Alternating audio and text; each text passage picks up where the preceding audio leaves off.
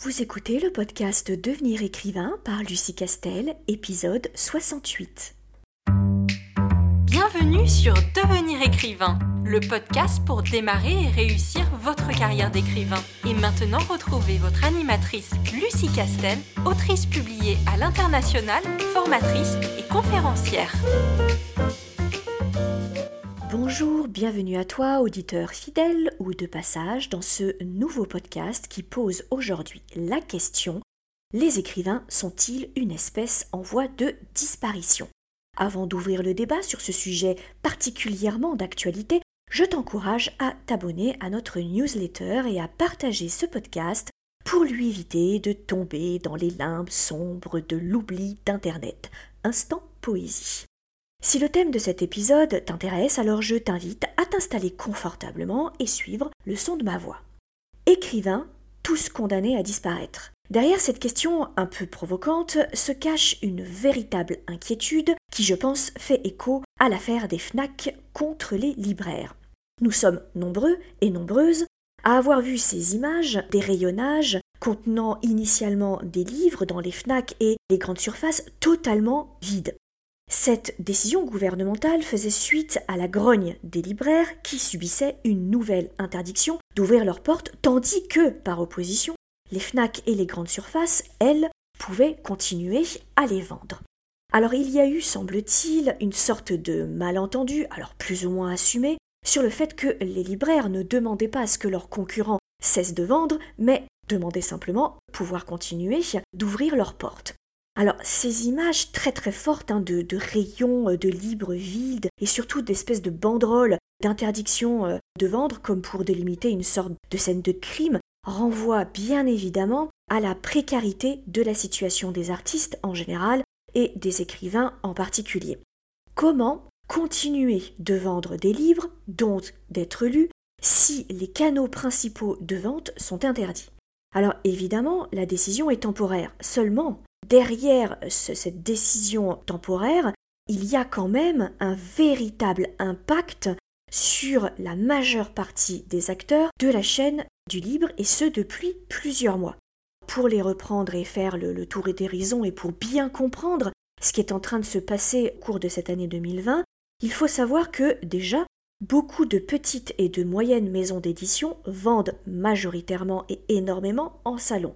Or, ça fait quasiment un an puisque l'on sait déjà que le premier trimestre 2021 sera aussi impacté par des décisions de fermeture de, salons. Ça fait bref quasiment un an que ces petites et moyennes maisons d'édition ne peuvent plus vendre leurs livres, faire tout un tas d'événements de précommande, de sorties exclusives qui boostent leurs ventes durant les salons puisque ces salons ne se tiennent plus depuis au minimum euh, le mois de euh, février-mars. Euh, de la même façon, les librairies sont dans une situation économique très compliquée puisqu'elles vivent, comme tout un tas d'autres commerces, elles vivent une deuxième saison, si je puis dire, de confinement, la, première saison ayant été très catastrophique pour leur vente, et on sait bien sûr qu'elle a duré beaucoup plus d'un mois, et qu'on ne sait jamais trop comment le confinement va se terminer, de quelle façon il va se terminer.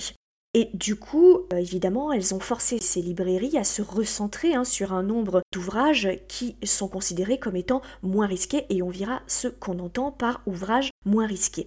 Et enfin, puisque là on a beaucoup parlé des petites et moyennes maisons d'édition ou des librairies, mais considérant aussi les grandes maisons d'édition, il ne faut pas oublier que celles-ci sont très présentes dans les grandes surfaces. Et ces grandes surfaces sont un vecteur de vente qui représente un énorme volume sur toute l'année. Et évidemment, dans une période de confinement où, là, la dernière décision gouvernementale est une décision où on a interdit la vente de livres dans les grandes surfaces ou dans les FNAC qui restaient ouvertes, c'est aussi un autre canal de vente qui se ferme et qui fragilise même les euh, maisons d'édition les plus importantes.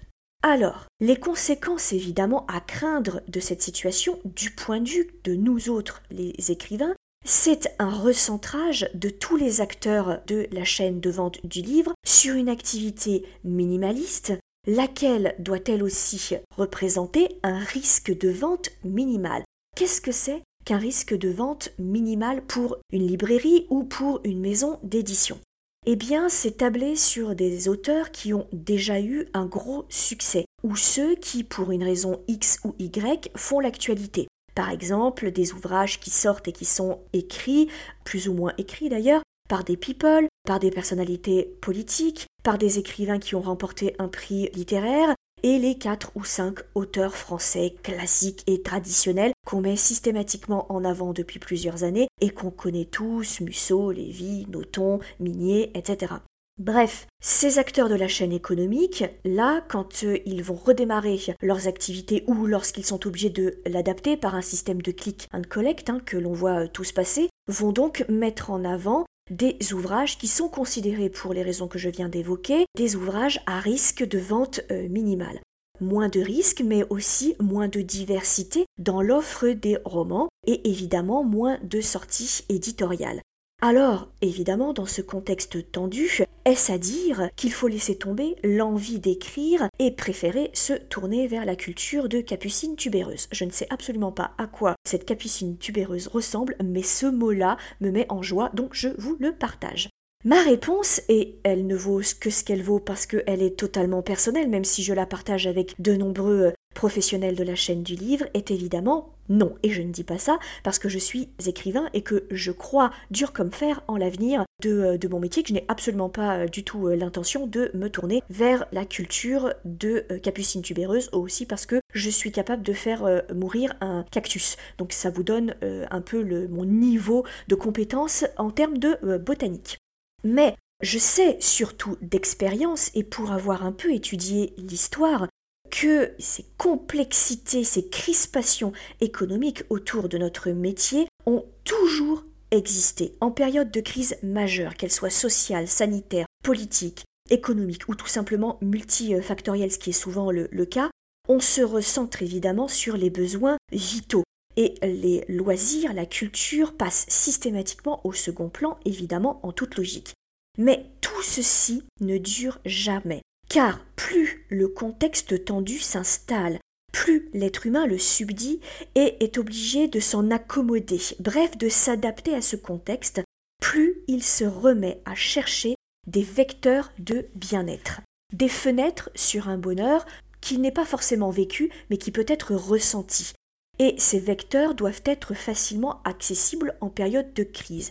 C'est la raison pour laquelle l'art n'est jamais mort. C'est la raison pour laquelle quelles que soient les vicissitudes de la société, l'expression artistique refait toujours surface. Les habitudes s'adapteront clairement. Le livre en numérique peut-être se vendra un peu plus. On écoutera des audiobooks peut-être un peu plus. On s'auto-éditera peut-être un peu plus. Et comme rien ne dure jamais, le bon comme le mauvais, il y aura d'autres salons, d'autres maisons d'édition qui se créeront, d'autres phénomènes de littérature qui émergeront et d'autres auteurs qui, bien sûr, verront le, jour dont des carrières émergeront. Mon analyse toute personnelle et qui n'engage évidemment que moi est que l'art ne disparaît jamais parce que d'une certaine façon il est vital à l'imaginaire humain et à son bien-être. Il est certes parfois mis en sourdine, mais il finit toujours par reparler et quand il le fait, il faut être prêt, nous, artistes, à nous faire entendre. Et c'est la raison pour laquelle je t'encourage, toi aussi, écrivain confirmé ou aspirant, de ne rien lâcher de ton expression artistique et de ton envie d'être lu. D'autant que ce que le contexte nous enseigne, c'est qu'une existence sans y mettre un peu de sens et surtout un peu de passion est bien fragile et surtout bien aliénante. J'espère que ce podcast t'aura plu N'hésite pas à me soumettre des sujets que tu aimerais que je traite dans d'autres épisodes. Je te souhaite une excellente semaine et surtout essaie de prendre bien soin de toi de toutes les manières possibles et imaginables. Vous voulez devenir écrivain? Inscrivez-vous à notre newsletter et recevez en cadeau notre modèle de fiche de personnage ultra complète. Chaque semaine, découvrez nos conseils et une bonne dose de motivation.